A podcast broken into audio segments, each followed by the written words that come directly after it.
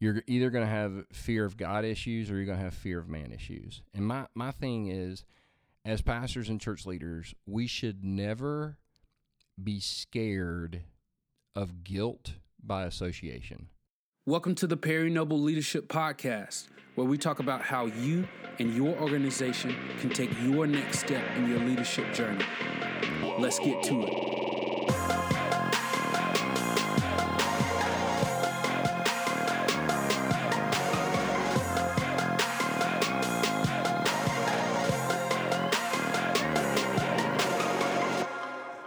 Welcome to the Perry Noble Leadership Podcast, where we believe your church can grow, your church should grow, and your personal growth as a leader really does make a difference. As always, I'm here with my co-host Logan. Logan, how are you doing today? Hello, everyone.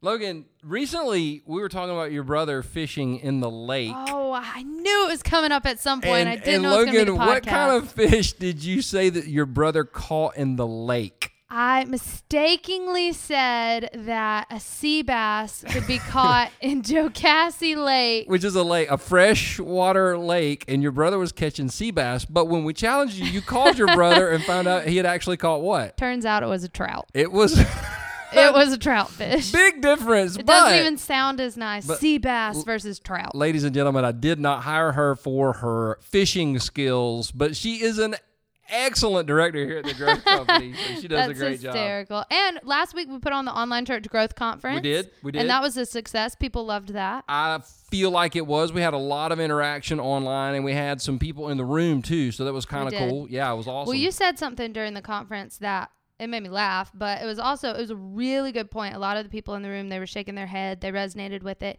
You mentioned the damn good message guy. yeah. Can you tell our listeners that story? Yeah, so one of the things that I talk about in church world is if we're if we're hitting our target, uh, we're gonna have what I call the damn good message guy. And where I got this was I was standing in the lobby one Sunday after preaching, and um, a guy walked up to me.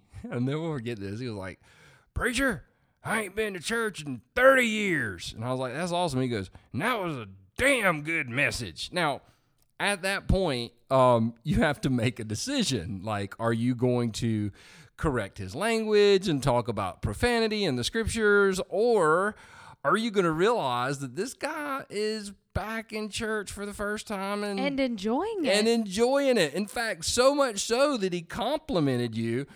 And so um, I just remember in that moment, I just I just hugged him and said, "Yes, it was. Yes, it was." Next And- time you need to say it was a damn good message. Yeah, that's boy. what I'll say next it time. was. but my thought was this: he was in church, and instead of uh, trying to correct his language or whatever, it, it was like, you know what? Let let the unchurched person act like an unchurched person because that's who they are, and um, and so that that's the story. That's how the whole idea came up. Where there are going to be people, if you're reaching people far from God, that don't know uh, how to dress, don't know how to talk, don't know how to act, um, and you got to be okay with that. I agree. So when you're planning a message, how much of it is purposefully planned to adhere to the, that unchurched group of people? Well, it depends on the vision of the church. Uh, you're either going to reach um, church people or unchurched people. Now, there are some that say that a balance can be struck, but I'm not sure that it can. Because, for example, if you're going to get on stage and say, well, you know the story of David and Goliath. Well, your church people do, but your unchurched people don't. If you're going to use a biblical illustration, um, it's going to connect with church people, but unchurched people aren't going to get it. Or, for example, let's say you're quoting someone. Um, one of the one of the people I like to quote is Andy Stanley. I think Andy Stanley is a phenomenal leader, author. He could sell shoes and he would be the best shoe salesman in the world. Um, but if I'm giving an Andy Stanley quote, instead of saying Andy Stanley said, because what that does, it communicates to church world that I listen to Andy Stanley.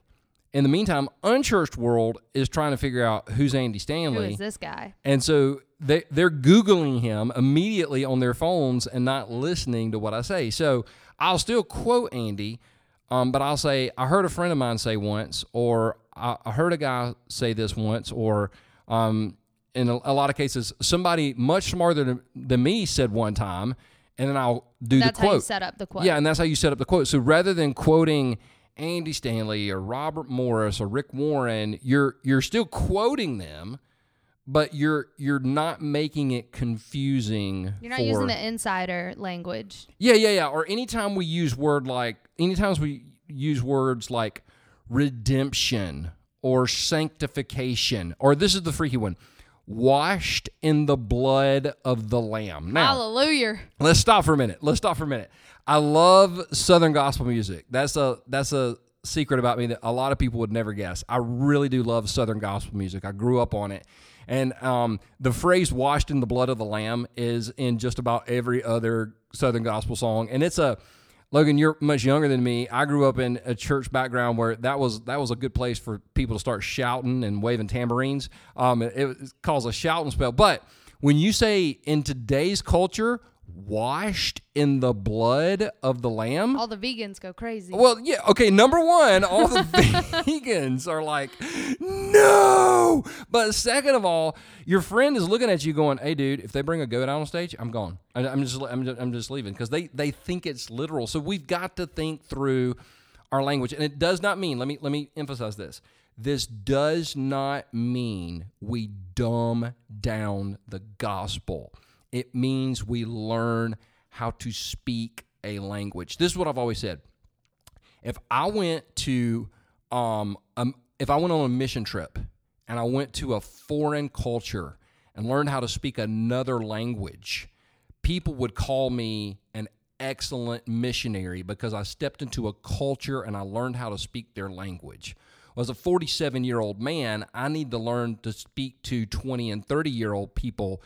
Um, on the foreign mission field, for some reason, we call that being a great missionary. But in America, for some reason, we call that compromise. And I don't really understand the difference when we're just trying to speak the language that people are speaking um, in our in our very own culture. Ooh, right. right, And we end right there. And we're done. I'm No, just kidding. Well, there's more on the page. yeah, no, that was really good. But what what are some examples of things that you've done or things that you want to do at Second Chance Church um, to help make those unchurched people feel more welcome? This is the one thing I've discovered, and it's the secret I learned the hard way when it comes to communicating, and it's this. People identify with our failures way more than they identify with our success stories. True. And so um, I grew up in an era where the pastor, and, and, and this was acceptable, this was actually expected, where the pastor, when he was giving an illustration about himself, he always did the right thing. And it was an example on, hey, you can do the right thing. Well, at some point, um, I think people began to value authenticity more than perfection. And so when they can't, and if somebody always does the right thing, I can't identify with you. You know, people, I can't identify, you can't identify, we can't identify with people that always do the right thing. So, like when you're given a message and it says, I, you say, I was driving down the street and somebody cut me off. Okay, old school, they would say, and immediately I prayed for that person and I thanked God for the opportunity to develop patience. All right. That's less than 1% of the 1% of people that actually do know Jesus. The rest of us are cussing in that moment. We're, we I mean, a cuss word, we are thinking it or we're saying it out loud repetitively over and over again. So, so if you say, I prayed for that person, nobody can connect as the communicator. But if you go and all of a sudden, man, you don't even have to say I cussed. You you can say a word flew out of my mouth that I was not very proud of. Well, automatically everybody in the room just connected with you, except for the few Pharisees that have rocks that wanted to kill somebody when they showed up at church that day anyway. That's so right. So so that's my thing is people identify more with our weaknesses than they do our our strengths. And that is that is something that helps us connect to people who are attending our church services. So, okay, here's a question: Is the goal to make the church people leave the building? Like, I, feel like that might be a little backwards. Yeah, yeah, yeah, yeah. Here's here's the big idea. You're as a communicator, especially in the day and age we live in now, you're going to have to decide which group of people you're going to offend. Because you're going to offend one group or the other. So, are you going to offend the group of people that Jesus actually came to reach, or are you going to offend the group of people that actually killed him? That there, there's two groups of people. There's the religious and there's the irreligious, and I would rather the religious be offended. A perfect example of this, Logan. I got a buddy of mine. Uh, that see, notice I didn't use his name. I got a buddy of mine, and he was telling It's me not Andy Stanley. that, no, it's not Andy Stanley. It's not. There used to be, and some people will um, know what I'm talking about. In fact, we used one of these at Second Chance at first. Remember that lapel mic I used to have, and I used to just like put it right here on my lapel. Well, those were really, really, really popular in the 80s and 90s, and um, and the big thing was the guy at the soundboard had to make sure that when the pastor preached the message and then he came down to meet people for the invitation, that the mic was off.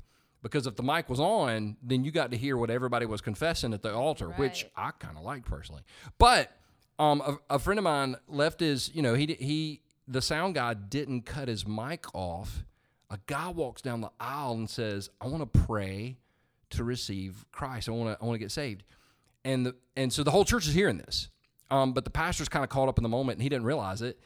And he says, "Well, do you want to pray your own prayer, or would you like to lead me in a prayer?" And the guy said, "I think I can pray my own prayer." And the pastor said, "Okay, go for it." And he so he leans down and puts his head like on the pastor's shoulder and he's praying. The pastor's got his arm around him, giving him a hug. And the guy prays this prayer. He says, "Dear Jesus, I'm not worth a damn, but if you could save a guy like me, come into my heart." Now, personally, I think that is amazing. But people in this guy's church got angry. What? Yeah, yeah, yeah, yeah. They got angry that he said the word damn in his salvation prayer. Now, personally, I don't think God said, you know what, that's a foul. You That's know, the most no, you know, heartfelt salvation prayer. and it was incredible. But once again, religious people always find something to get mad about. So I'm not about like intentionally trying to make people angry, but there are some things that happen and you know they're going to make people angry and you just got to decide who am I going to offend? Once again, the group that Jesus hung out with or the group that killed him. Those are the only two options. So, in other words, there's not necessarily a line that you need to teeter between for the unchurched people feeling welcomed and then the church people feeling comfortable. There's not that line that's right or wrong. You're going to step on one side if you do this or one side if you do that. It's more so you just you go with what you know is right and what Jesus would do. Yeah, it, it, it- once again, it all comes back to the vision of your church. Do you really, really, really want to reach unchurched people, messy people? This is what I've, and you, you've heard me say this a lot lately. Everybody says they want to reach messy people until the messy people show up. And then all of a sudden, it gets real crazy. So if you're going to go after messy people, you're just going to have some, um, I'll be honest, slightly uncomfortable situations Right. and you're gonna have to be okay with that. Okay, for example, for example, um, let's say a girl walks into church, and uh, the people are standing around and going, "She's well, she's dressed like a slut. She's dressed like a slut." Okay, well, she's in church, and this might be the first time that she's been in church in 10, 15 years or ever. So let's stop focusing on the way that she's dressed and let's just let her come into the service and let's be nice to her Right. rather than kind of giving her the up and down look with our eyes and like the disgusted look on her face. You know, she's you know you know what? She dressed that way. She probably got a reason. Might be the only clothes, nice clothes she has. We- Right. We, don't know. We don't know. But you just let's just celebrate the fact that they're there rather than they didn't show up in a nice, pretty package saying all the right things. So, what is your response when a person does approach you about them having an issue with something going on in the church? Well, it's I always listen because I think it's really really neat to listen. Um, and then typically I'll repeat back to them what they just said to me. So I, it'll be like, um, I'm offended because I heard that guy cuss in the lobby. Okay. So you're offended because you heard a guy cuss in the lobby. Yes. And okay. then they have to hear what they're they have to actually hear saying. yes yes because at the end of the day it just means we're meeting the right people and god second chance is probably a staff member so so That's true. so I, yeah so it it's just listen and then have them repeat it back to you because a lot of times a lot of times people can pick up on what they're saying Right. So if you could say one thing, just one thing to a pastor who knows his church needs to be more accommodating to unchurched people, but he's afraid of how his congregation is going to respond, what would you say to him? key word in that question logan was afraid you're either going to have fear of god issues or you're going to have fear of man issues and my, my thing is as pastors and church leaders we should never be scared of guilt by association. Because jesus was not scared of guilt by association. People were calling him a glutton a drunkard and a friend of sinners because that's who he hung out with. And so, if that's what they labeled Jesus, why in the world would we think we're we're going to escape labels as well, like liberal or compromising or whatever? At the end of the day, as pastors and church leaders, we can only have churches that reach people far from God if we model what it looks like to not be scared of guilt by association when it comes to people far from God. Mm, we went in on this podcast, y'all. We did, we did, and it's it, it, at the end of the day, it's all about growth, and I think growth is way more than sheep swapping. Like people leave one church to come to another church. I think growth is really reaching what I call the unchurched, and in the southeast, it's the dechurched. Because let's face it, in the southeast, people don't go to church. It's not because they can't find one; it's because they've actually been to one. And and so if we're going to reach the unchurched and the dechurched, um, it's like a friend of mine once said. Actually, this was Craig Groeschel. Um, I can say it because it's on the podcast. If we're gonna do what nobody's ever done, we've got to be willing to do what nobody's been willing to do. And so it's. I'm, I'm not. He probably said it way better than that, but it's true. So just know we're here at the growth company if we can help you we've got all kinds of resources at our website i want my church to grow.com i want my church to grow.com um, some pdfs we've got and, and we do these really cool incredible on sites and there's more information on the website about that so if you want to check it out great if not we'll be back next week to talk about another incredible subject on the perry noble leadership podcast thanks for joining in today Thank you for listening to the Perry Noble Leadership Podcast. We hope you had a blast spending time with us. For more thoughts on leadership, visit Perry's blog at perrynoble.com.